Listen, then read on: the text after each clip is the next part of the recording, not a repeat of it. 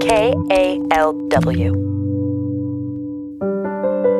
This is New Arrivals, a pocket sized book tour with Bay Area authors. I'm Lisa Morehouse. Allison Larkin lives in the East Bay. Her book, The People We Keep, will come out in August.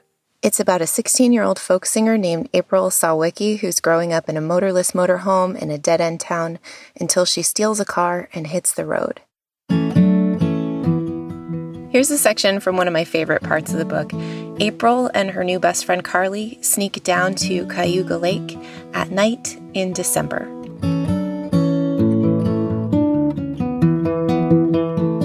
We make a mad dash for the lake.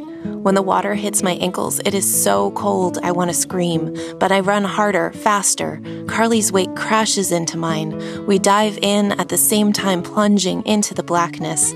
I kick my legs and fight to stay under, to feel the cold seep in, to feel every inch of my body. I will be warm again. By the fire, in Carly's car, cold isn't my enemy anymore. I open my eyes and look to the surface. The moon is split to pieces by the water. I hold my breath until I feel like I'll burst. Carly comes up sputtering moments after I do. We laugh and shout, and it echoes across the surface. It doesn't matter if anyone hears us, we are part of this wild.